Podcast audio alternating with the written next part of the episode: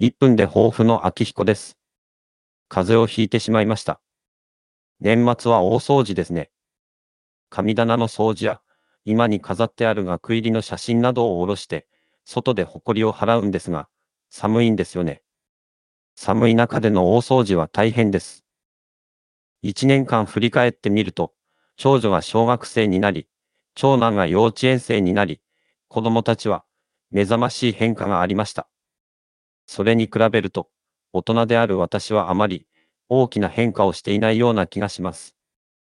ただ、ポッドキャストのリスナーとしては、レクリエーションポートにお便りを送ったり、リスンで配信を開始して、他のポッドキャストにコメントをしたりして、少しは自分の枠を広げられたような気がします。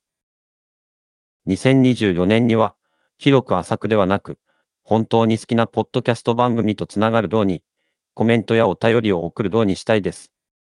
声フォントでお送りしました。